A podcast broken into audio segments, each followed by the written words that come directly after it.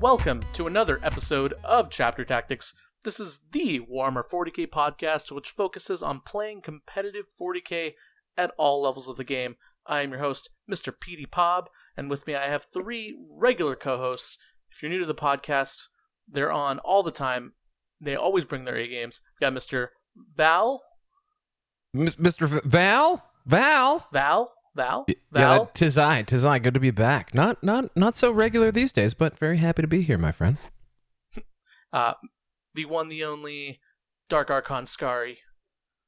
Dark Archon or Light Archon because I can be evil and good. Medium at the roast same Archon. Time. Ooh, medium roast, delicious. The Sour Patch Kids of the Archon community. And I'll stab you all.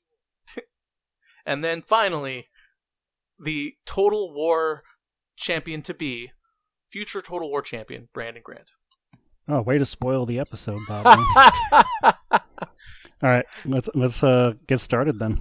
All right. So today's episode is going to be a little different. I'm sure you've already read it in the Super title. short. But just a brief explanation, like sh- a crisp two hours, 120 minutes, ladies and gentlemen. It'll be And it'll it's be all absolutely going to great. be about Dawn of War three.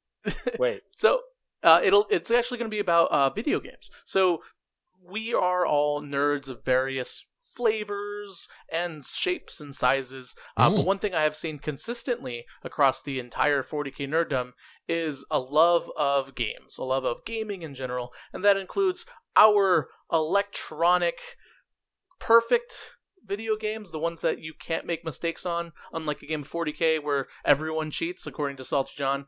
So, we're going to talk about that. We're going to talk about video games. We're going to keep it 40k focused. However, there is one game that Val and I and Brandon and maybe Scary all want to talk about that isn't 40k based.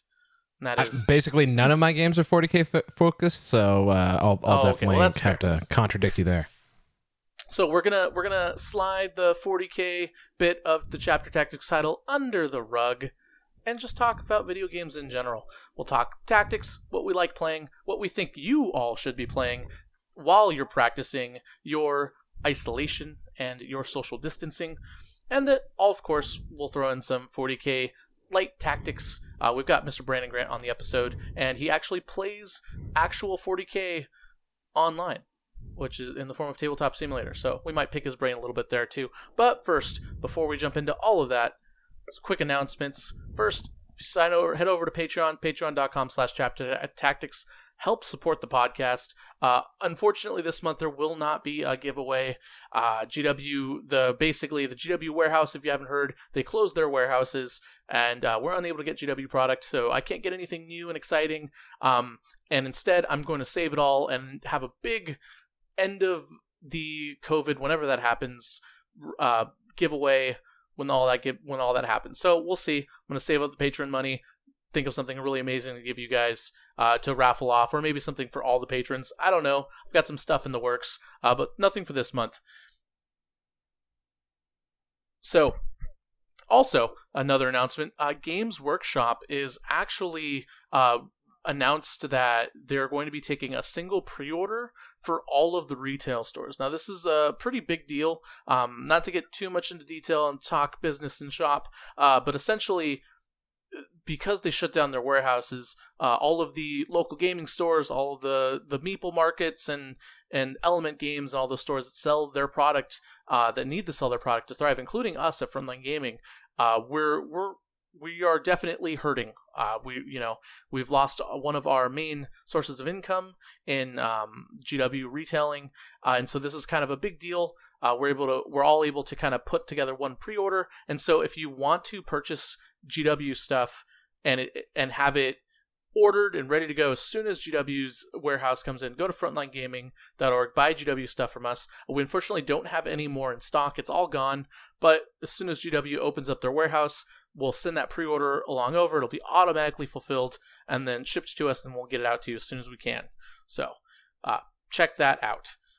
And then finally, check out the Frontline Gaming Network. That brought you everything because the Frontline Gaming Network is life. That's all. All right. So, today's episode, we're going to start off with the kind of get to know you topic. Uh, how about uh, just roundtable? Tell us a little about, tell everyone a little bit about what kind of Warhammer game, video games you've played. What are some of your favorites? Uh, just just kind of give us a history of who you are as a video gamer. Uh, and we're going to start this off with Mr. Val. Oh, sweet. um, so I guess if anyone's heard my origin story on various podcasts, uh, it started with uh, losing my mind playing video games. And essentially, as soon as I uh, started playing 40k again in 2015 ish, I literally did not play a game again. Um, pretty much right up until COVID 19 happened. And the only thing I stocked up on was a gaming laptop. And, uh, and I've grabbed that. So I've been, um, I guess before that, I just felt like I was really pot committed to 40k. So if I had any spare time, it was either podcasting, talking about it, maybe painting something or playing or whatever. So um, not being able to do that, I can still uh, do some fun stuff in the uh, Games Workshop universe of of stuff and IP.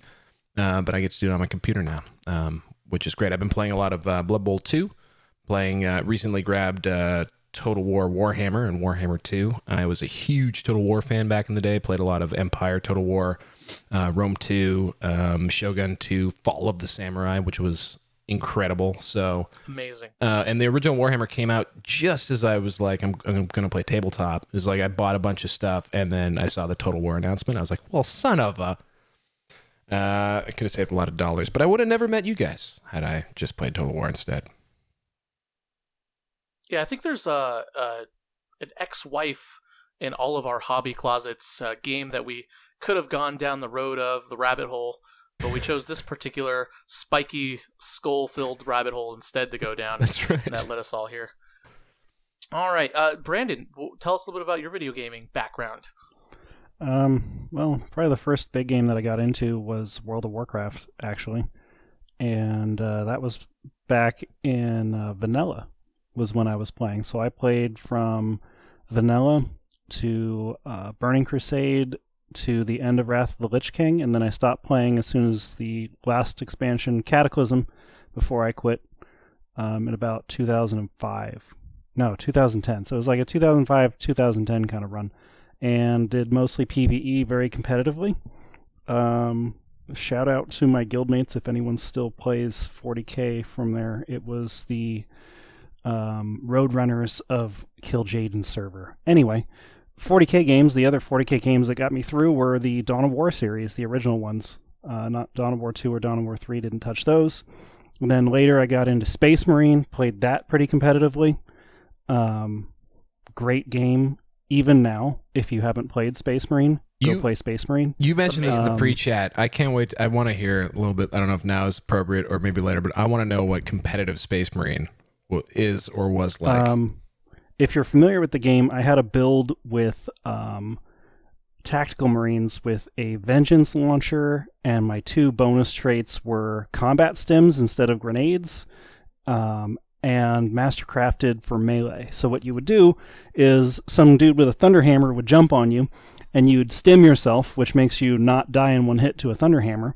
And then, because of your upgrades, you could dash charge them, which only takes a fraction of a second when they're on you, and it will kill them in one hit.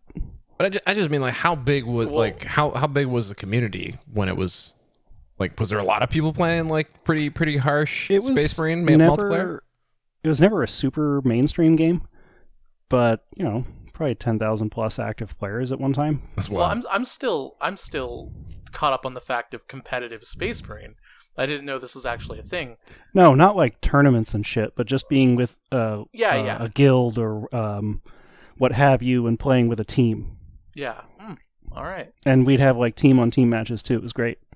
Um, but regardless, um, after that, I don't know. I'm all over the place with 40k. The la- latest ones I was playing were uh, the Death Watch series of games, Death Watch Space Hulk, Space Hulk, um, and also some Sanctus Reach, which is just kind of a uh, I don't know. So the Death Watch one is a first person shooter. Um, pretty good single player campaign when it's not super glitchy. Um, didn't even try the multiplayer version. And then Sanctus Reach is a turn based, tile based game where you move space wolves around and slaughter some orcs in a campaign. So it's not bad. Oh, and also uh, Gladius Relics of War. That was entertaining for a few hours. Um, it's another one of those. I, it, it's a turn-based game, uh, hex-based, and uh, you build your city up, and then you send units out on the map. Uh, I think they did the Imperial Guard justice in that game. Okay. Uh, and then finally, uh, Scary, where where did you find your video gaming roots? A long, long time ago, when I was just a lad, I joined Computer Lab and we played a lot of StarCraft. Hmm. and I went to a private school with a lot of Koreans and we played a lot. It was like the only thing we played. So I got relatively okay at StarCraft. I never went professional or anything, but uh, let's just say I really enjoyed StarCraft. That was like the game for me. Um, but you know, I also played games like Homeworld, I was and Age of Empires, and you know things like that. So I was always into RTSs mainly. Um, even this old Warhammer Forty Thousand game, which was called Rites of War, which uh, came out in like 1999. Uh, look it up. It's like this old old game back in the day. And uh, from there, I ended up uh, playing the tabletop game, like Warhammer itself, and that really sort of consumed me more than computer games a lot of the time until Dawn of War came out. And then Dawn of War was like the thing I played until we learned about Rome Total War, and then we played Rome Total War forever.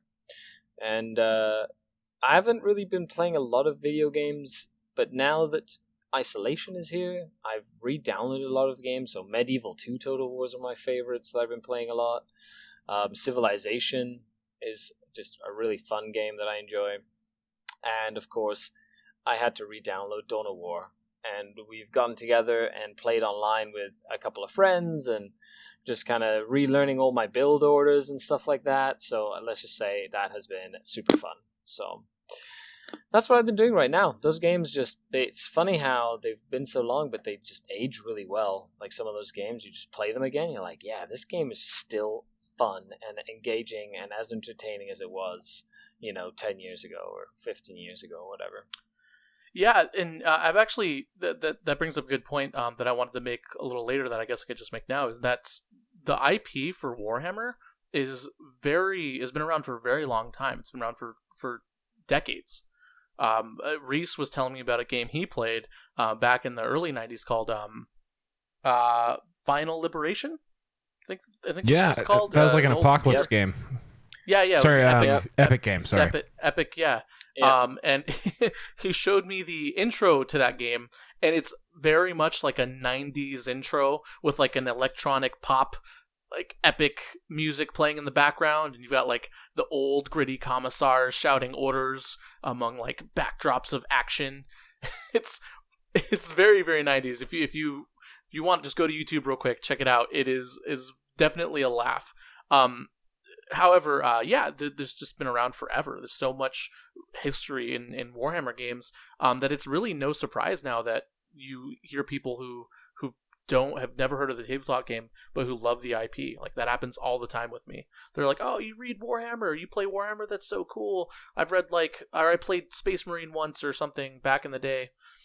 Uh, so Yeah, I mean, speaking of playing, oh, good Val. I was just gonna say, coming back into the game because you know I started. I think probably what got me into Games Workshop was like either it was a friend playing, but also like going by the actual retail store. But when I started playing again back in 2015, I was like, I kind of missed the Dawn of War stuff. Like I never played it on computer or did any any of that stuff, and it brought so many people into the actual tabletop game. I'm sure the conversion rate's super low in the grand scheme of things, but a lot of people like their first Games Workshop experience for 40k was Dawn of War. and I think you're probably I wouldn't be surprised if the total the success of Total War is why uh, you might be seeing uh, Games Workshop rebooting the old Warhammer Fantasy Battles, is because Yeah. For uh, sure. you know, Oh, like yeah. literally like 10 minutes after 10 minutes after they, you know, nuke that whole game system, um, they had one of the most popular uh, strategy games just out there um, in Total War, Warhammer. and it was good, and people flocked to it. Yeah. yeah. Uh, so, um, just my gaming history real quick. Uh, I started playing StarCraft as an RTS. Uh, was an RTS guy. Played a lot of RTSs with my buddies growing up, and then I evolved into first-person shooters, which I was super obsessed with. Uh, Halo, Call, early Call of Duty. Um, I tried to go quote unquote pro. Um, uh, that's that's right. I was one of those like 360 no scoping noob tube slap chop pros, quote unquote, Mhm. uh, with sensitivity on max. But the reason why that I bring that up is that actually got me into Space Marine, and so I started Oh. playing 40k Space Marine at the same time I found 40k because I'd always been obsessed with StarCraft, and basically uh, my friend said like, "Oh, like I know you like Space Marine, and um, I'm sorry that like it wasn't." It wasn't a good because it didn't have a large community, so I didn't get into it.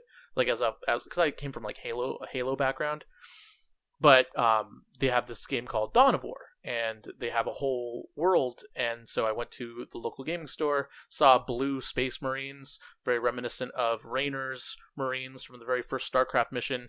Immediately fell in love, and that's how I actually got into 40k. Was my love of gaming of of StarCraft and Space Marine and FPSs and stuff. Um, now I just play League of Legends. That's probably the primary video game I play. Um, and then in terms of 40k games, uh, I'm one of those horrible, horrible noobs who just play Warhammer app games because I love them so much. So like uh, Oh, wow. Freeblade, Yeah. Freeblade, uh, the Heresies, Legions, the card game, the 40k card game as well. Uh, I've got uh, uh, Death Hulk or Space Hulk downloaded on my iPad. Played that a couple times.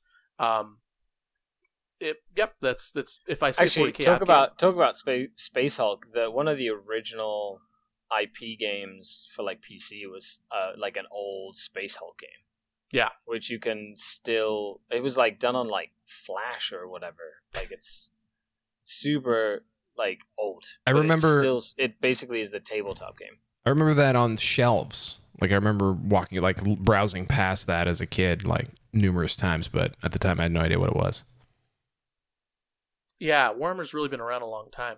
Um, and it, it's kind of cool seeing them revive these old games. Like I, I'm kind of sick of the board game revivals, like the uh, the bringing back like Necromunda and stuff like that. It was never Mordheim or whatever the Warhammer Age of Sigmar version of Mordheim is. Um, not a big fan of those, but the video game revivals of those games, like Blood Bowl 2, uh, Total War bringing back the fantasy universe, uh, Space Hulk, um, Death Watch, things like that, like kind of make me really excited. That's why I got excited when Dawn of War 3 came out. Um, and so I, I kind of want to talk about uh, transition. Talk about I know. Hold Talk on, about, hold on. uh, I've got, I've got, I've got something. I think. Uh, uh, Okay. this one. Yeah, it's Oh, perfect. Oh, man. Thank you, soundboard.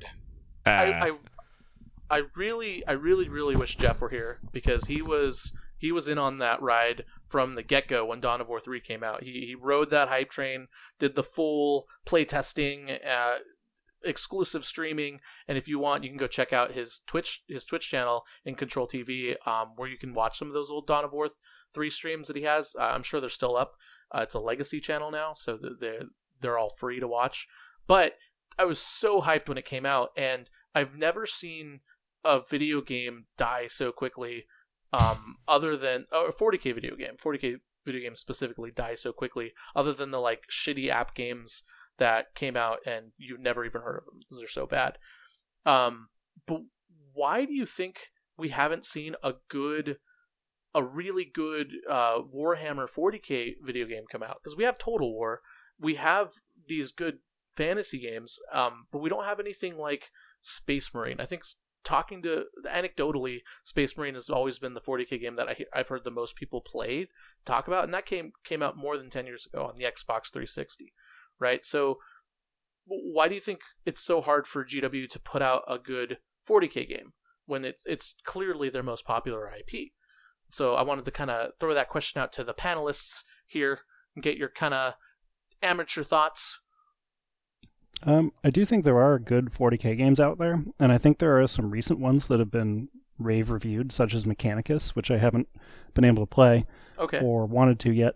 Um, mostly because even playing Total War 2 was a bit like, okay, this is a dive off the deep end for a while. Um, Yeah.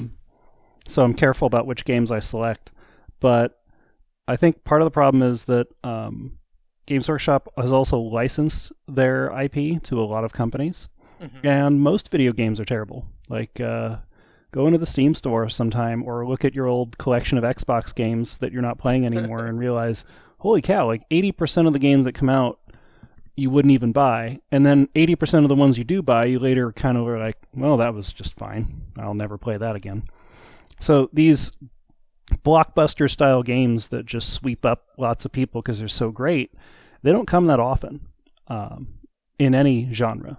Because otherwise, I'd say that the 40k uh, lore in particular is so varied and so forgiving in terms of the setting, in terms of, oh, you want to create a game set at the individual level or the whole galaxy? Sure, anything.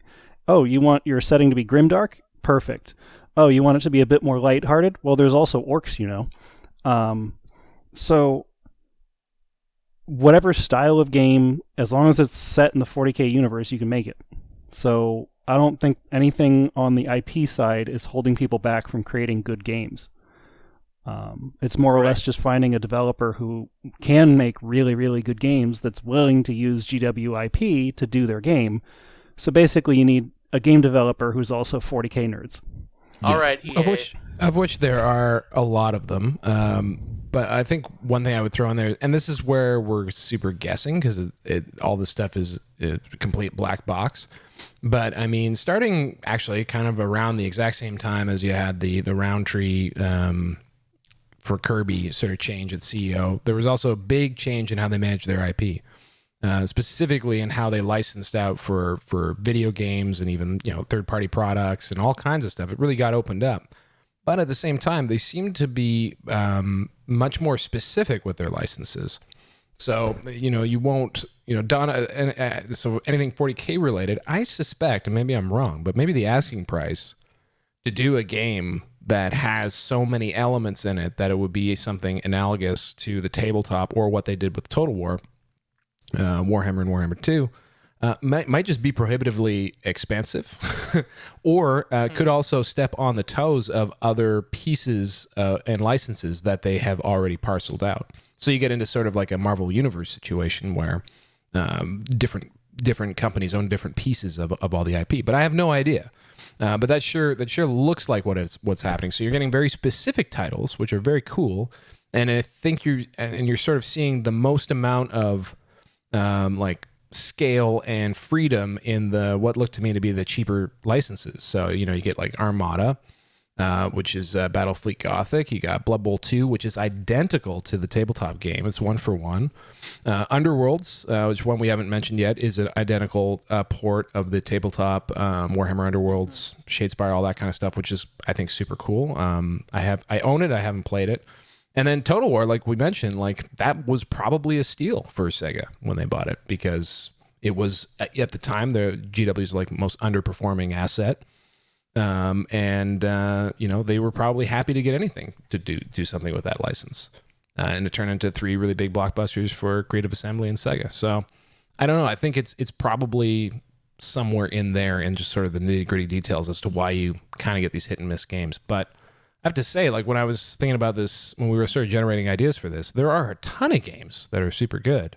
Um, you know, over the full course, and even recently, uh, like you're saying, both on mobile, uh, PC. I don't know how much is made to console, but certainly PC. There seems to be some really, really quality titles.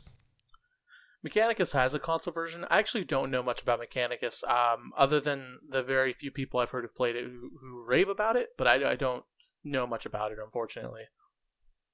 So if you go to the wiki um, for list of 40k games, there, or, there's actually a list, a giant list of all the games for Warhammer Fantasy, Age of Sigmar, 40k, um, and other J- Games Workshop titles that they've sort of like made. Um, Uh, all right, over why don't you rattle those off for us? okay. Um, Space Crusade. Okay, Space Hulk, Space Vengeance, Final Liberation, All the space ones. Chaos Gate, Rites of War, Fire Warrior, which actually was really fun back in Oh. the day. Dawn Fire of War, Warrior. Winter Assault, uh, Space Hulk. Anyway, Oh, I'm not gonna rattle them all off. But there, there, what you know, and I, I actually what Val was saying, huge props to like for example, THQ isn't around anymore, but they when they made Dawn of War, they invested money and effort in that. Like if you go and watch the the starting sequence for Dawn of War, Yeah. where the dreadnought comes out of the freaking thing, The movie like, is legendary. it is like I remember being you know 16 years old and watching that and freaking like like being like this is amazing this is the best thing ever and I watched it again recently since I downloaded uh, Dawn of War again and that movie 15 years later like still holds up it's sorry more than 15 years later it's technically uh 16 years that Mhm. still holds up like in terms of quality and everything it's like if only every game was at that standard. Anyway, just saying. Just saying. Yeah, uh, that was actually, um, you know, really like like that was like for RTSs that was like a golden era that I, I still personally think that we haven't actually hit the RTS genre. 'Cause, you know, you had so many good RTSs coming out and dominating the market around that time. Mhm. So Dawn of War definitely capitalized was definitely the same StarCraft, you know, command and conquer conquer kind of mold, um, uh, style of gameplay. But yeah, it was it was very very cool. Um, well, we haven't even talked about Battlefleet Gothic yet. Okay, Mhm. well, well, why, why don't you talk about Battlefleet Gothic? Well, it is a real-time strategy game, but you don't build a base. You just move your ships around.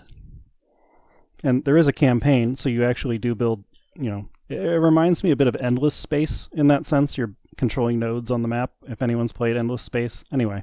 um, oh, uh, Homeworld. Homeworld was a fun one, but that was about like you know getting resources and building stuff. And but I, I guess it's a pseudo real-time strategy because you're moving your ships around in real time. And there is a mechanic, even in multiplayer, where you can slow down the game for short periods of time if you want to line up a torpedo shot or use your activated ability just in time. Um, but it was actually a really fun RTS game. Um, so if you're talking about an RTS that's successful since the Dawn of War franchise and 40k, I think it'd have to be Battlefleet Gothic. Mm-hmm. it came out Yeah, last year. yeah. The Arma- you're talking about the two, right? the two, yeah, yeah, Armada. Yeah, the second one was even better. It was great. Yeah, I didn't hear. So I remember when the first one came out, uh, because that was one of the first. Um, when I started working for Frontline Gaming's, that was one of the first like people I talked to who reached out to us to like to like play the game. Um, not like before they were they were it already come out, but they were like, hey, play this game and write about it on the blog. And um, I don't I don't actually remember what happened with, with that whole thing, but I remember it not being very good. I remember um, talking to some people. Um, so I, when two came out, I was I kind of just shelved it, which actually happens. I, I think for a lot of games. Um, like I imagine Dawn of War four when that comes out, if it looks anything like Dawn of War three, uh, which definitely rode the hype of the original Dawn of War, um, which is why it was so popular coming out of the gate. Um, I think people would definitely, you know, ignore them. So I don't know. Well, um, it's nice to see that Armada two is, is actually pretty good. It looks. I don't Yeah. like. I've never played it, but it looks beautiful. Like it. It looks just- great. Yeah. It's definitely some sparkly explosions while your spaceships are blowing up. Yeah. And there's some good tactics to it. They did a good job of balancing uh, weapons that go through void shields versus weapons that ignore void shields versus weapons that are good against your armor once your shields are stripped and you can build your fleet weapons and customize all your abilities and yeah, you can get lost in that for a couple weeks if you really want to do the campaign. And then there's multiple campaigns, so you can play as all the races and do different campaigns. Um, and there's a different storyline for each one. So I don't know if you liked the tabletop game, you'll probably like Battlefleet Gothic Armada, but it I, I don't know. It'd be nice if you could just watch a YouTube video and if it looks interesting, go after it. If it doesn't, don't play it. But yeah, if you're looking for an RTS that scratches the 40k itch, go for it. Right on. So I- I kind of want to segue that into uh, different ty- genre of, of Warhammer games, and that's the card game genre. So do the three of you have any experience with the Warhammer card games beyond what you've seen, No, I'm the curious. digital ones? I have not. No. So so they're actually really good. Um, I I, I, I bit of a like a card trading card game or card game collector. Uh, I like to play a bunch of different, even like like bad ones that no longer exist, or I just like to buy a couple deck boxes and learn how to play the game and try it out. Um, so I just love card games. The the Warhammer ones, though, all the ones I've played, which which is like I think five, they've all been really good. The, there's like the Warhammer 40k one, which is just the Warhammer 40k digital card game. Uh, there's Legions, which is the Horus Heresy based game. It's very much Hearthstone esque. Uh, then you've got the uh, Age of Sigmar ones like Underworld, which is actually really good. Um, maybe not for a card game or like a TCG because it's a living card game, but the models are pretty cool and it's it's really well balanced and um, it's just a good game. Uh, and then the Age of Sigmar, I don't know if you guys remember it, but there was an Age of Sigmar trading card game that came out and then it was also digital where you scanned the cards and then they added cards to your collection. I don't know if you guys remember that. It was when Age of Sigmar first came out. No, I don't remember No, it's it ever had, trying like, it. Yeah, it had the four That grand seems to be a dark age of my memory. it's I think a dark age of a, a lot of people's memories. um, but so far, every card game I played with the Warhammer IP has been really solid. Uh, and I don't know that's that's just because I like card games because I might be very biased, um, or because I like the IP. But uh, it- you know, it's there's a formula in GW sticking to it. So if you if you are a card game person and you like the Warhammer IP, um, both science fiction and fantasy varieties, I would check those out. those are actually pretty good. I just wanted to uh, highlight a little bit of some of just that stuff I was saying before because because of that wiki that I went to about uh, all the list of games. I just took a look. 2015 is when Kevin Rountree came in. Before 2015, there were 25 licensed 40k games, and since 2015, there have been 27 licensed 40k games. So in five years, they did what they had done in the previous 30 or so, 25 years. Wow. But I do feel deal. that they, you know, not recently, yeah, they went through a phase of basically giving out their IP to like everyone, right? And and I did notice that. Whereas before they seemed very stringent on who got to work with their IP, but then they went through a phase of giving it to everyone from mobile providers to consoles to, you know, uh, PC and all this stuff. Like, it, and I guess they were just like, okay, well, let's fill a shotgun with our IP and see what sticks. So, uh, question for the panel: Do you do you all think that worked? Do you think that's good? Um, do you think that maybe led to them creating this animated series now and this series, um, or or do you think it hurt their IP? Or maybe think- it's too early to tell. Oh, I, I would think that it's it's it's only it's only good um, because it's very like because their their core license and the and their core audience is pretty niche. Um, you know, the more like impressions you can get of this idea of Warhammer, and you know, even if it's just a picture of a cool space marine, the more pictures of cool space marines you get in front of people who've never seen one before, um, the more you're doing to just get that brand recognition or like, hey, I've heard of the word Games Workshop. Hey, I've heard of the word Warhammer. Even if it's a crappy game you scroll past in the in the app store, you know, it's still it's it's advertising that people are paying you for. And on Um, top of that, if you see 100 data points and five of them work and 95 fail, well, now you know what to pursue next time. So it, they they can do things like, oh, let's try a card game, let's try a comic, let's try an RTS, let's try a turn-based game, and then whatever games seem to be working, they can make more of those. Yeah, that that's very interesting. Um, I feel like this is this is probably an ep- a topic for another podcast, um, or certainly another episode. But IP management has got to be one of the most interesting things um, for me personally since I've gotten into this kind of world, Mhm. um, because so many games handle them differently.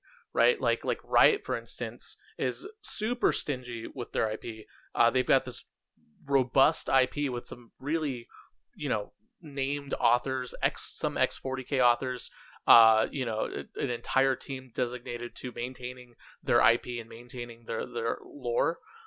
But they they've had the same game. It's only been a part of the same game for ten years, right? They've only recently started branching out into other games that they themselves made. They didn't even sell their IP to other developers. Um, and then you've got you know like like the the Disney approach where you have like just every Lego just have it have all of our Marvel characters you know everyone like just make all these mainstream games that grandmas will buy for their you know teenage sons who will just shelve them for the rest of the game's lives um it's just i don't know it's just interesting i, I know that's i went off into the weeds a little bit there but um ipa management is uh interesting.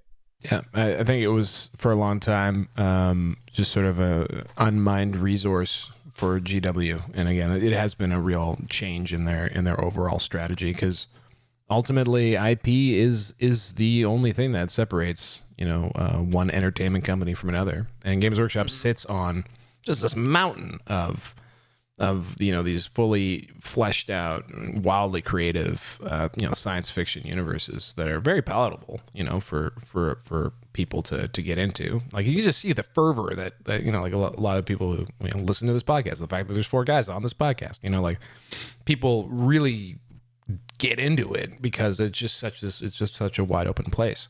And so um yeah, I, I can see them over time evolving more and more and more away from necessarily one core product, um, especially once that sort of coterie of people uh, ages out and into just you know mining you know the stories and the stuff that they've created for various you know content and licenses and all that kind of stuff because ultimately that'll make them a ton more dough if they can get it into the popular consciousness. This episode is brought to you by HP Instant Ink. No one is reading your mind, but HP Instant Ink knows when your printer is running low and sends you new cartridges, so you never have to think about ink. Save up to 50%. You'll pay less than $5 a month for ink and never run out again. Find out if your printer is eligible and enroll today at hpinstantink.com. Conditions apply. For details, visit hp.com slash instant ink Spotify. All right. So I, I want to move on to another question uh, that I had for the three of you, and that's if you could see a 40k game or birth a 40k video game tomorrow, what would you want, both personally and also what do you think would would be best? What, what do you think they should move the IP, the direction you know the video game IP in? Oh, if I wanted a game and it could have anyone, it would be Space Marine 2. Oh yeah, That I think um, something akin to what um, um, uh, StarCraft did with between StarCraft and StarCraft Two, which didn't really change the game. It just revamped the game. I think doing something like that with like the Dawn of War instead of like trying to do something different, just keeping it pretty much the exact same except just revamping it. yeah. I think. Um, sorry, Val. I know. I know you've got your thoughts on this, but real quick, I think a Dawn of War remastered, like what they did with Brood War, I think that'd be perfect. Yeah, um, I mean, well, I mean, one of the cool things about you know Dawn of War and actually all of these games, Total War and and um, and the like, is that they're supported by this crazy, awesome modding community. So like Dawn of War is 15 years old. How where is it on this list? Oh, Super It's old. like 2002. Uh, Yeah. 2000 and came out in 2004, so 16 Okay. years. There you go. And Oh it's it, and it still lives. Like it's reskinned. It's been expanded. Like uh, a couple of my friends downloaded Dawn of War two and the, all the expansions, and someone's built like all of the you know super heavies and stuff for it, so you can play full on apocalypse games with all of the titans and stuff. And that's all just third party content that people have skinned and, and figured out how to how to put in the game. So they live for forever. To answer your original question, um, just cause I would love to have a Total War 40k. I have no idea how they'd do it. I don't know what it would look like. Um, but it would be if they could if they could get the like the the sort of god tier license where they can just build whatever world they want. Um, Creative Assembly would knock that out of the park. It would be incredible. Yeah, I mean that'd be really cool. Uh, I think um, I think the best thing for the health of, of the game and, and getting it to getting more eyes in front of it, I'd love to see like a first person shooter. Um, something in the I know it's it's vogue right now, but it's just you know the, these like middle school boys need need something to play other than Fortnite.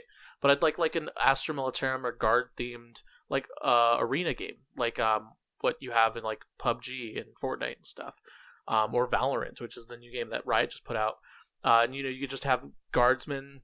Um, it makes it very you know easily to scale down. You don't have to. Space Marine, I think, was a little clunky for me, um, just because Space Marines are like these big, clunky, larger than life behemoths, whereas a guardsman could very much be, you know, put down into like a, a human, something you can see and see yourself playing with. Um, but also you can scale up too, right? Like you could have like the normal multiplayer arena, survival arena style, uh, and then you can also have like raids, like what um, was the game with the underground people? Super Gears of War. Uh, you could have something like a Gears of War raid survival type thing where you're just fighting endless hordes and waves of enemies, and uh, you could that scale that up to fighting actual Chaos Space Marines or maybe Space Marines. Um, but just something like that, some sort of cool, gritty first-person shooter. uh, that that's just super simplistic. You know, maybe maybe doesn't even have a story mode. I think that would be really cool. Also, I really just want to like las cannon like a like a traitor in the face. Yeah. Pretty awesome. Or even I and maybe Mechanicus is sort of this niche, but I think it's um uh it's more of an XCOM style game, I think, from what I've read about it, but a um just a game that's just like a deep sort of Skyrim style RPG or or even Oh. Fallout style, like that would be super fun and amazing. Just something that you can sort of go inhabit the world and like wander around. And I know I don't know if it ever got off the ground. Like I don't know video games very well, but I know like some massive um le- massive online multiplayer games, I whatever. Um, what Brandon liked. Um, have tried. I, someone did license um 40k and and didn't get it off the ground. I know Star Wars had one for a little while, and you got games like Destiny now, which are Yeah. s- sim- similar, but like just something like that where Yeah. you just sort of be in the world. Warhammer Fantasy had something like that. I forget the name of the game. There was a Yeah. Warhammer Fantasy MMO. It's wild. I mean, I agree with you too, Val. Uh, yeah, I do remember that. the The intro for that was also really good. It was like a inquis uh, old priest, Sigmar priest, getting surrounded by a bunch of chaos warriors. Yeah, Make sure it- you it look that up. That was It was Warhammer called- Online. Yeah, it's called Warhammer Online. That's right. The Uh, It creative was yeah, released in 2008.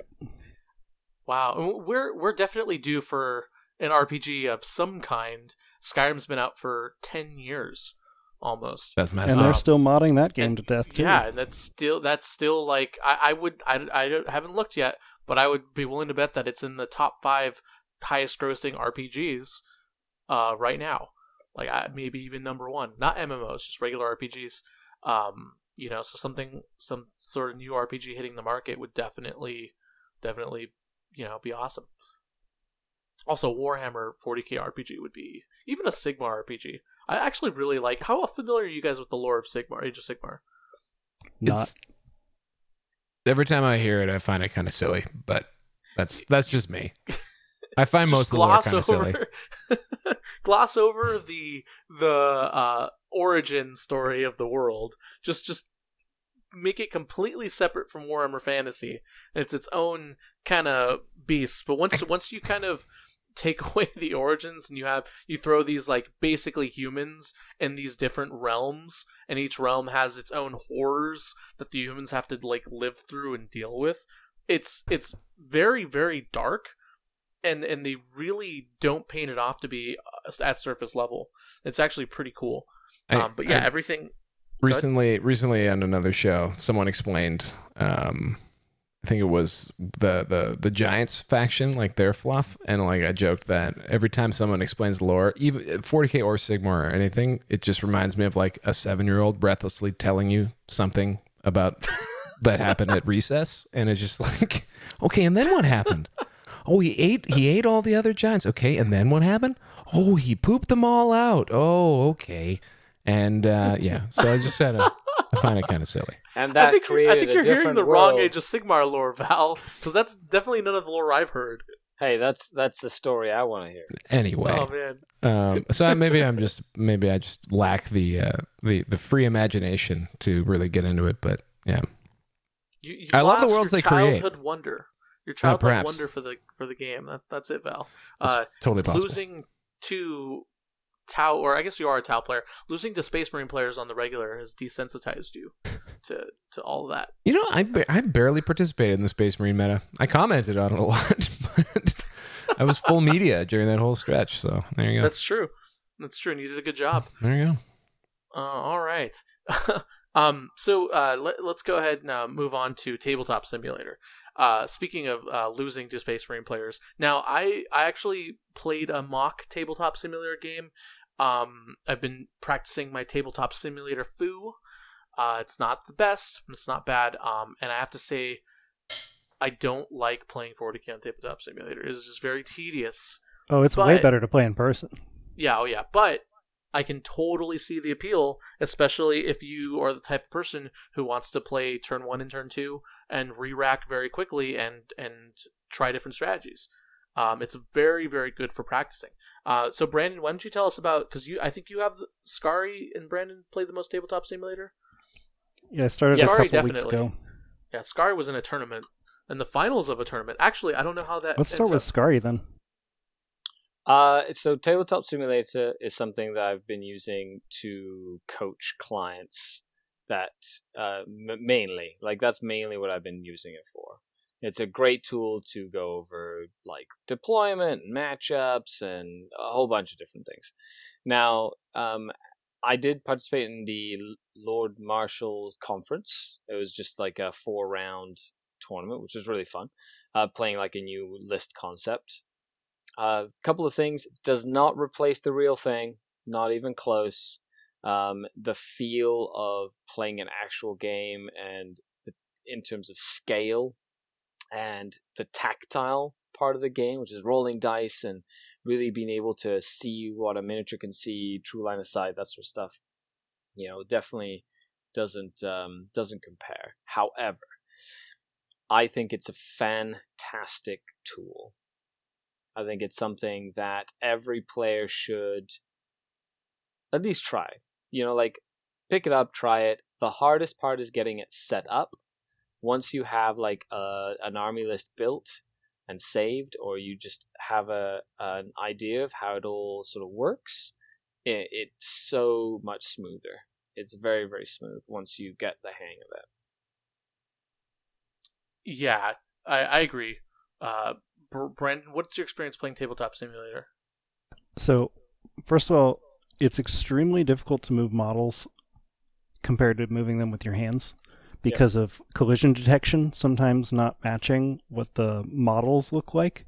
So, it's fun to have a, a rhino snag a wall even though visually they aren't touching it. Um, but once you get around that, it's actually pretty nice. Um, and you can uh, build army lists really quickly. Uh, there are some YouTube tutorials that I found super helpful. So you can use BattleScribe and then import BattleScribe in a tabletop simulator, and then assign models to all the BattleScribe unit entries, and then it automatically populates your army for you, and you can save it so you just have the models tucked away somewhere every time you want to pick up and start a new game, which is great. And then um, it's great for wound tracking because you just type instead of using wound counters, and it's way harder to lose track of things. So there are some advantages. And then finally, you can play people who are on the other side of the world. So that's been pretty great. Is oh yeah, everyone's inside. No one's playing tournaments. There's some friends of mine who are all over the world, and it's like oh yeah, let's figure out when our time zones sort of overlap and get a game in. So on that note, it's way better than not playing 40k at all. Correct. Mm. And at the same time, a couple of tips. Once you do get the hang of some things like moving, one of the biggest tricks of the trade, if you want to go play Tabletop Simulator, is when you're moving your miniature. So you have your miniature and you're moving it, hold down the tab key, and it will tell you how far you're moving the miniature by inches. It'll actually show up and tell you. So you don't have to like me- pre-measure, move a miniature, then like double measure. You can just grab a miniature, hold the tab key, and then move it across the board, and it'll tell you how far it's moved. Yeah, and of course that you can help me so much. click and drag and select, and you can copy and paste units, and you can delete units and paste them again somewhere else. So, um, yeah. The only thing I've seen is if I remove units by deleting them, it breaks the um, battle scribe, so it doesn't keep track of the unit anymore. But whatever, that's there's all these minor tweaks. You try and figure out how the software actually works, but again, you're actually able to play sort of 40k games with anyone who has the software. So if you're going to play a 40k game while shut in and you want to play 40k for real, this is about as close as you can get. You can also flip the table. There's, You can. A thing. Your Thing you can favorite feature, Pablo? It's absolutely my favorite feature. I, I've used it three times so far, and each time has been amazing. Can you can you control Z that one? Can you like flip the table and then just put it back together exactly Yes, as it was? No. Oh yeah, you can. That's yeah. amazing. You can rewind time a little bit. That's sweet. Um, Yep. I I haven't actually delved into uh, TTS much. Uh, way back, um, I tried it. I like I tried even just putting things on the table. I was like, eh, screw this. Um, and I haven't yet felt desperate enough to to like get over the learning curve. There is an awesome guy who has recently started creating Warhammer content. Um, he seems to be a fairly prominent YouTuber and Twitch streamer. Uh, I'm gonna I'm gonna guess his name is Magikarp Used Fly. Yeah, And- Magikarp used used fly. Yeah. There you go. Um, Yeah. wasn't sure where the syllables separated in there, so I took a swing at it. Regardless, uh, he has a great how to play Warhammer 40k on Tabletop Simulator. He's really entertaining, and he tells you all the talks all the shop about where to find everything, and give provides you a bunch of good li- links. So if this is something you want to try, go do it. Tabletop Simulator also super cheap. And you can use it to play any game. It's a tabletop simulator. So any game that, that someone's gone out and crafted and made, like I've seen BFG skins for it. Uh, people use it for role playing. Um, so it's like a, it's a super cool tool. Um, especially when like I, I would imagine like things like Kill Team would be excellent in it, where you're not like so heavily model focused. Um, I've even played um, Blood Bowl on it. Oh. That was fun. yeah, that'll work. Ooh, that sounds really fun. Um, have any of you guys gone full hog and done like VR with like VR hands with Tabletop Simulator? I'm pretty sure there's VR. Um, I'm pretty sure it's VR compatible. It seems like it should be, but I don't have VR equipment, so haven't tried it. And I that, too do not. that'd be that'd be that'd be really like next level Matrix stuff. Yeah, if, if you could walk around the table yeah. and, and VR it while you're while you're playing, yeah, that'd be crazy. But uh, all right, uh, so um, let's go ahead and move on to the patron questions. So uh, near the end of every episode, we like to open the floor to the patrons. Uh, if you'd like to ask us questions that we answer live every episode, you can always sign up for patreon.com slash chapter tactics to help support the podcast and get your questions answered. All right. So the first patron question comes from Mr. Patron Jason, the actual Lord Marshal TO. Uh, by the way, Scar, did you win that tournament? Know No, I made the did not. finals. I, I got slaughtered in the finals. Oh, I think well, you fair. can uh, you can definitely go watch it by the Yep. way, um, and on their Twitch page. Yeah, and Iron, there's- ironhalo.org. He's got all his Twitch stuff there. Or you can Yeah. go to the Twitch, um, Twitch Iron Halo TV. I forgot. Really fun, and right now the Art of War is putting on a league for all the um, the War Room members. Yep. So I'm in there as well, and I'm uh, having my first game this Friday actually. So that's gonna be fun. All right. Uh, so, anyways, Mr. Patron Jason wants us to list the best and worst 40k themed video game. Go. Best and worst 40k themed video game. Um, I'm going to say is- Space Marine is for the best. I think just most popular, simplest, just the best one. Personally, that's my personal. Yeah. Um, probably the worst is the one that just simulated chess. Just the chess 40k. Because I don't even know that one, other than that it's chess. It's definitely the worst one. Yeah. I was like, oh, what game is this? And looked into it. It's literally just chess, but the pieces are Space Marines. Ooh. I mean, is it like Uh, battle chess? Like, do they beat That's each what it's up? called. Like, Regicide. Ah. do they at least So I was animate? like, it's and- not even. It, it's just a reskin of chess. If you like chess, great. It, but but why? Obviously, you're not a battle chess fan. No one else remember battle chess? Microprose? No. Nope. Okay. I do remember Battle Thank Chess. you, Ridvan. Thank you. Yes, sir. But yeah, All right. Space Marine's my favorite 40k game. Uh, I think Dawn of War or Space Marine. I think you could make an argument. Not not Dawn of War three. Ooh, actually, worst 40k game, Dawn of War three. Seriously? I don't know. So, no, no, no. it's pretty. It's pretty bad. I have I, I haven't played it, so I'm gonna reserve judgment Hmm. on that one. I think may- maybe, uh, um, you know, what everyone was hoping for versus the reality. Maybe, maybe it was the biggest letdown 40k game. But there's probably a lot of garbage out there that is just Yeah. unplayable stuff. Yeah, it's the um. What was that game that everyone expected it to be awesome and it turned out to be awful? The the space traveling game, travel to different galaxies. Horizon. I don't know. Anyways, yes. Anyway, uh, moving on. So Mhm. patron Matt wants to know. Um, uh, he's been burning his battery playing Freeblade. Freeblade. Uh, yes, uh, Freeblade is awesome. I, I like. I like the games like Freeblade where you can customize and and like in Freeblade, for instance, if you're unfamiliar with the game, you're an Imperial Knight Freeblade and you basically shoot stuff. It's a very simple app game, but you can customize your knight with different paint schemes. Uh, and they let you go pretty all out with the paint schemes, and each of the paint schemes and paints is also has a GW um, equivalent that you can buy online, so you can actually make your knight on the game and then buy all the paints and try to recreate your night until you realize painting is a lot harder than it looks. Um, but you can, but yeah, it's it's totally cool. I don't know if you have you guys ever played Freeblade. No. I've heard of I've heard Yeah. a lot of people referring to it, it's like uh, uh, who really enjoyed it, but I never I never got into it. It, it's just a shoot 'em up. Yeah. It's like a rail. It's, like a rail shooter on your on your cell phone, Yes. right? Yeah, yes, but you can customize your knight. That's the coolest thing. Sure. That's it. That's yeah. Anyways, uh, patron Tim wants to know what's the most time Pablo or any guest host has put into any video game or a video game, and would you do it again? Hmm. Oh My man, for me, slash it's got- in WoW is too high. um, my Madden. Well, the Madden got broken up over the years, like so, like Oh man. as new as new ones released. But that would probably be total the most I spent on anything. I assume. And In Total terms War. of time, yeah, time spent on a game, any of the Total War series for me. Hmm. see if I got any Ah. stats. I don't know. Uh, I've played so many video games. So probably League of Legends. That's the game I've been playing the longest now. Been playing it for almost a decade straight. Um, so probably League of Legends. Yeah, I've easily got over 5,000 hours in WoW. Did you just did you just check? No, I just used a calculator.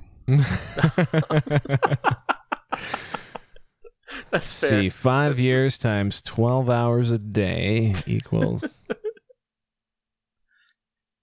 Equals lots. lots. Okay, fair enough. Um, although I, like Val, also put a ton of time every summer from young adolescence uh, into the Madden franchise mode. Oh god, yeah. I You know- think that, I think that was probably where I put my most time as a kid. The day I stopped giving a shit about Madden was when I went online just to like play, just to you know, because like i like my P, I bought the Wi-Fi or the wired connection for my PS2 or whatever, and I went online and the guy like every time I had the ball, it was there was a turnover, and every time he had the ball, he scored. and I just was like, well, the magic's gone. I uh, I'm out of here. so I, never, I basically stopped caring about Madden at that moment. I kept buying That's it for another five or six years, but uh, Yeah. I like couldn't. It was just I was broken. I was a broken man. But it's Uh, funny. It's like uh, it's like that. That reminds me a lot of um, like in 40k. Like you got your like your local. Like I was pretty good against my friends, you know, and then and then you know you kind of go out into the wider community and just get absolutely destroyed. And uh, Yeah, the, yeah, that, that happens. yeah, All right. Next patron from Derek. Y'all got to get on Cross Out Badlands, but video game. If y'all, you know what, Derek, I'm sorry. the The grammar in this one is bad. we apparently we got got to get on Cross Out Badlands. I don't I don't know what that is. Mm, Okay. Hmm? I, I think I think someone hit the uh the the quarantine life juice a little too hard on that content on that comment. Um, and that's alcohol, not coffee, by the way. Um, all right. Uh, Josh wants to know if you could pick a 40k character to base a video game around, who would it be? And um, he specified a non-Primarch 40k character. Any 40k character. Mine would be an Inquisitor, personally, an Inquisitor MMO, where actually- you were an Inquisitor, and you can design and customize whatever whatever Inquisitor you want, pick whatever Ordos you want. I think that's literally. I think that is in development or got released. Um, but and I was gonna say Eisenhorn, but then I remembered that there was a, a somewhat well reviewed like like beat by beat comp like version of Eisenhorn um, that was actually released as a game. So I uh, believe it. Yeah, for sure, a rogue trader. oh, that's cool. I would uh, I'd play the Decapitator, who's um one of the Drukarian characters that, that has never really been explored too well and always had terrible rules and no character model. But I think going around having to hunt specific like like kills to build this like big shrine of skulls and then have like a whole campaign based around it, I think that'd be cool. Just That'd like be cool. or just like a Trazyn Poke- Pokemon game. Yep. Gotta collect them all. I mean, you could have a Monster Hunter themed game where you've got like a Xenos Inquisitor or a you know Tre Trazyn collector. Maybe not himself, but eh. anyways, there's there's pl- there's so much. That's what I love about the IP is there's so much flexibility. You could build literally any genre of game in the Warhammer 40k universe, even an Animal Crossing game. Just Tyranids. It's Animal Crossing, but with Tyranids instead of you know cute animals. You could do that too. You just, anyways. Uh, someone made that joke earlier, and uh, it's clearly dead. Uh, Sorry, what was the joke again? Can you repeat the whole thing? I was cross. No, we're Patron- moving on. patron, patron Nathan wants to know. Uh, he's actually looking to see what people have thought about some of the recent 40k games. Um, he's played Battlefleet Gothic 2 and enjoyed it, Mechanicus, Gladius, or Inquisitor Martyr. Um, uh, somebody asked, uh, which system do you think would make the best transition to a video game? So, like, um, which which 40k or which Warhammer game system do you think would make the best transition? Uh, do you think like Kill Team style game, Epic, um, Underworlds? Wh- What do you think? Well, I think that the most successful games so far have been real-time strategy based or turn-based. Yeah, Um, so probably something like that. But we've seen games like Space Marine really excel at an individual level as well. So I think probably the one that's not the most successful would be if you tried to make like um, a Mount & Blade style 40k game because the scales just in between it doesn't work as well. So either go big or keep it small. Hmm. All right, and then finally, last patron, patron Aaron wants to know where did Dawn of War three go wrong? Haven't played it, can't say what or what not I would have There are some great reviews on that, and basically they just threw everything from Dawn of War and Dawn of War 2 in the trash and tried to create something new, and it didn't work.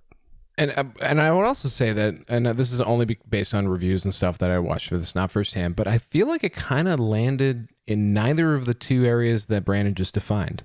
So it was neither like Warcraft three, where you know you had that sort of like raiding party feel, and it was more hero centric, and it was a smaller scale, and it wasn't you know Dawn of War two or like a or like a Warcraft two, where it was that larger army based like um, resource management type game it just sort of missed the mark uh, like completely. It was it was large scale but small. It was super strange. And also like Um, super cartoony and like there were all these weird power-ups and guys were jumping around. Stupid looking.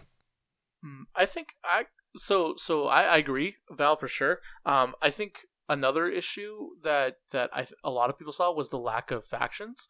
I think if you're going to make a successful Warhammer 40k game right now, you either stick to one faction and you go wide, so you, expand that faction. So like if you pick Astra Militarum, you go the full spectrum of Astra Militarum in this game. If it's a first-person shooter, you have all the weapons, you have all the tanks, all the full Astra Militarum. Uh, or you go the opposite way. You just try to include as many, if not all, the factions as possible. Um, Total War Warhammer 2 didn't do so well out of the gate. It was good, um, but it had a limited number of factions. And then uh, a big spike that I was talking to one of the developers in when they spiked in Total War Warhammer 2 was when they added all of the Total Warhammer 1 factions yeah and made them portable. And they made a campaign. Um, I think it's called the the Mighty Em- the mortal empires mortal Mortal Empires. something like that yeah, Mortal Empires, where you were able to play all of the factions from both games in a in a like a super uh, RTS style campaign. Um, Oh, not gra- like the weird grand strategy introduced. campaign Yeah, so if you wanted to Excuse me. be the skull collector, you could be. You didn't have to be the rogue trader.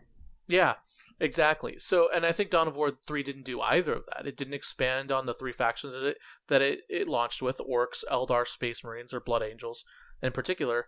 I didn't really expand on them. It didn't- and yeah. It didn't give us new factions. Uh, you know, It failed I so felt like- badly it didn't even have a chance. Like if War if Warhammer Total War had the like the the opening day that um that that uh, Dawn of War three had, it- you wouldn't have ha- you wouldn't have gotten the expand like uh, for at least half of the factions in both games come from DLC or released Yes. after the after the fact. So like if That's that true. that was probably what Dawn of War three was planning, and they just fell so hard that they just cut losses and got the hell out of there. Uh, yeah. And Val and I know that because we recently um, went full into Total War Warhammer. Full, Booyah. Full on. Booyah. Deep. All right. Uh, that is it. Are, is there anything the three of you would like to add to this discussion before we sign off? Total War 2 is on sale through Thursday on Steam. Oh, they extended Do it? it. Yeah. There's a no look. Do it. yeah, they they heard that the Brandon Grant was was going to pick up their game, and so they decided to capitalize on it and s- extend sales a little further. Uh, also, if you're interested, Um, uh, you can hit me up on Facebook if you're a patron. Uh, just Facebook message me if you play any of the games that we mentioned uh, and you want to play with me, uh, whether it's Magic Arena, League of Legends, Total War, Warhammer, whatever. Uh, I'm I'm also like you guys. I, I am practicing social distancing, although not online. And uh, I would love to play with some of the patrons if you're interested, or if you're a listener and maybe you want to shoot me a message. Uh, although I will give priority to patrons who want to play with me, of course. Um, And, And don't then- forget, this podcast is brought to you by Raid Shadow Legends. Raid Shadow Legends, your YouTube advertisement down. oh man, What what is what are we li- what is that? it's an a- it's a YouTube app game. You know the, the ones that that you get all the time on the YouTube ads. Oh, I It's no, like- I have YouTube Premium. I haven't seen a YouTube ad in a hundred years. Okay, no, I No, I ain't playing that, homie. They they usually just every every gaming or like every YouTube channel has like a paid advertisement Yeah. for yeah, for Raid Shadow Legends. pretty funny. Anyway, moving on. No, that was good. That was good. Sorry, you're truly a denizen of the of the YouTube. Uh, all right. So, if you want to actually listen to Scary and some Raid Shadow Legends advertisements, Scary, no, not on they- my channel. not just on your channel. But Scary, where can they find you? Uh, so you can head on over to uh, Scodcast on YouTube. I also run a Patreon page, and I'm one of the coaches on the Art of War team. So if you want to uh, learn more 40k stuff while you're in isolation, reach out to us on Art of War, and we'd love to teach you some 40k stuff to get you ready for when we're not isolated. And Val, when everything goes back to normal, where can they find your sultry tones? Well, I mean, yeah, we'll have 40k Stat Center. We'll come back. We're also Pete and I have been kicking around some maybe surprise content as well. So I'll put that out in the universe. So maybe someone asked for it and I actually put it together. Um, and then also I've been appearing all over the place. Uh, I guest hosted an Art of War episode uh, the other day. So uh, I was asking all the dumbest questions. I think I did really well. Um, and Pete and I have been showing up super in the early in the morning for us and uh, joining Rob Symes on the Honest Wargamer on Tuesdays. So that's uh, Tuesdays noon BST. It's like 7 a.m. Uh, my time, Eastern Standard Time. Pete gets up at 5 a.m. and we hang out for an hour. And I try my best to never talk about Warhammer, and it's a lot of fun. So you're saying if I stay up, I can maybe catch that live. Uh, you could, you might, Just have to you might catch it. consecutive eight hours. I can do that. yeah, I guess. Well, maybe just go to bed now. That's probably a better play. Or just Ooh. just start playing Total War, and you won't even realize it, and you'll miss the show. Oh, perfect. You'll just I'll put, play right oh, through the you're show. I'll put, I'll put a timer on for two hours after the show, and then we'll see you half halfway through a campaign later. Yeah, All that's right. right. and then finally, Brandon, where can they find you, sir? Uh, they can still find me at Skull Tactica, which is my Facebook group for Guard, which is supposed to be focused on how to be a better Guard player. By the way, I expect. How long have you been in that group, Brandon? A couple months now. Okay, I fully expect you guardsmen to be Brandon Grant levels of good at the game when we come out of all of this. That's the goal. Yeah, he, I, I expect to see a team name made out of them, uh, top eights everywhere, and only guard, no Space Marines allowed. There's definitely been some progress, so we're Nice. getting there. Perfect. And then finally, you can catch me on the Frontline Gaming Network, uh, where you can catch the Art of War, Signals from the Frontline, and so much more. Don't forget to buy stuff at frontlinegaming.org because Reese told me to tell you guys and gals. And as always, you're the best listeners in the world, and have a good one. Bye.